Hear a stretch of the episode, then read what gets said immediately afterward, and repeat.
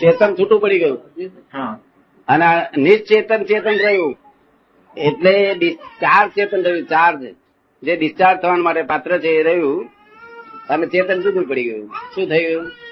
ચેતન જુદું પડી ગયું. શુદ્ધ ચેતન જુદું પડી ગયું. આ નિશ્ચેતન ચેતન. ચેતન જેવા લક્ષણ દેખાય છે પણ ખરેખર ચેતન નથી આ. આ મિકેનિકલ ચેતન છે. શું છે? મેકેનિકલ છે. મિકેનિકલ ચેતન છે. તેમાં છે તે ડિસ્ચાર્જ થયા કરે બસ. આ તમારે ડિસ્ચાર્જ થયા કરે છે. પણ તમને એક હું છું કેટલા ચાર્જે થયા કરે છે. આ તો બહુ ચાર્જે થયા કરે છે આ જૂનું નવું ડિસ્ચાર્જ થયા કરે છે.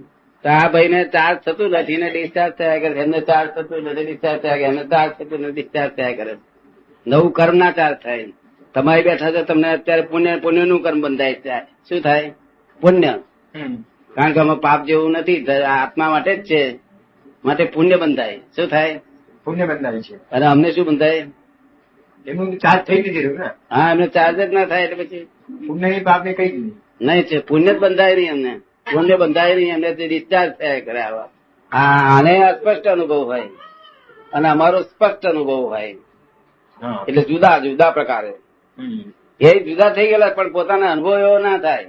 જે અનુભવ વધુ વખત મારી જોડે રહેશે જેટલો ટાઈમ મારી જોડે કાઢશે એમ તેમ તેમ તેમ આવરણ તૂટતું જશે તેમ સ્પષ્ટતા ઉત્પન્ન થશે. એવો સ્પષ્ટ આવરણ તો તોડવા જ પડશે ને? હા.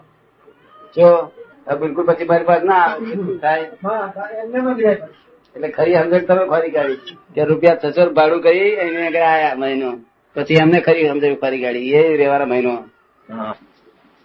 જીવન કમ્પ્લીટ રિસ્પોન્સિબલ હા. તો આ પેલા પ્રોફેસર આવેલા તે તત્વજ્ઞાન ના પીએચડી કરેલું નહીં? ચિમનબેન થતા ચિમનબેન તે રમણલાલ પ્રોફેસર આયા હતા. રમણભાઈ. રમણભાઈ.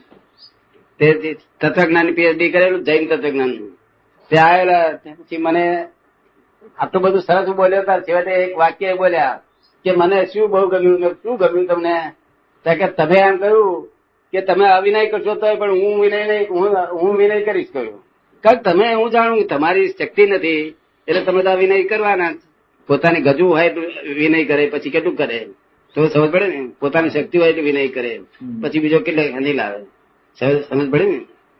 હોય કે આમાં જ હોય. તો ચાલીસ પચાસ હજાર માણસ. મેં બધો આવીને થયા જ કરવાના દાઢી કરતો હોય ને? તો છે તે વિધિ કરું કે છે? હવે આટલા બધી દાઢી કરી હોય આમ. અને વિધિ કરવા મારે કરવા દેવી પડે. શું થાય તે? મારો ટાઈમ જાય છે મારો. શું થાય પણ હવે? હવે આ બધો અવિનય કહેવાય બહુ મોટો અવિનય કહેવાય. પરથી અમે સહજ કમા ભાઈએ શું? કારણ કે એને બિચારા એને એ મોટો- આપને કહું ને આપણો બધું હોય ને? આપ સમજમાં આવ્યું ને? અમારે બુદ્ધિ બિલકુલ ના હોય. એ આ વાત મારે પડતી નથી આ વાત. આ વાત મારે સમજવા નથી. એ એ વાત હું માનતો નથી મારા સમજમાં આવતું એ નથી માનવું ના માનવું એ તમારી મરજીની વાત છે તમે સ્વતંત્ર છો પણ મારું કહેવાનું કે અમારામાં છે નહીં. જો આવું કોઈ બોલે ખરું? કે અમારા બુદ્ધિ નથી એવું કોઈ બોલે ખરું? કોઈ બોલે ખરું? પણ બુદ્ધિ તો આપણામાં હોય છે ને બુદ્ધિ કેમ નથી ના પણ કોઈ બોલે ખરું એવું? બોલે. આ વર્લ્ડમાં કોઈ એવું બોલશે કે મારા બુદ્ધિ નથી એવું? એ એમ ન કહેવાય એ- એ તો હવે લોકો ઘણા કે છે એ પ્રમાણે. શું કહે છે? આ આ એક વિનય આ એક વિનય થયો આજે એમ કે વિનય દેખાડવા માટે કે કે મારામાં બુદ્ધિ નથી વિનય વિનય મારે કોને દેખાડવાનો છે? હા એમ નહીં. માણસમાં જે મન છે મન અહંકાર બુદ્ધિ મારે કહેવાનું વાંધો શું છે તે?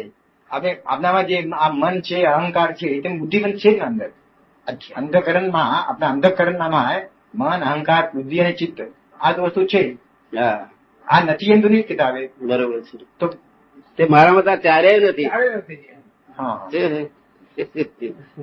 અહંકાર બિલકુલ ખલાસ થઈ ગયેલો છે બુદ્ધિ ખલાસ થઈ ગયેલી છે મન મન ખલાસ થઈ ગયેલું છે બુદ્ધિ ચિત્ત ખલાસ થઈ ગયેલું છે જો અંતસ્કરણ ખલાસ થઈ ગયેલું છે પછી શું રહ્યું છે? કશું જ નહીં મારા બે ભાગ ખોરાક ના એક ભાગ પાણી નો એક ભાગ હવાનો. ને આખી હોદરી ખોરાકથી નહીં ભરી દેવાનું. તમે સમજ પડે ને?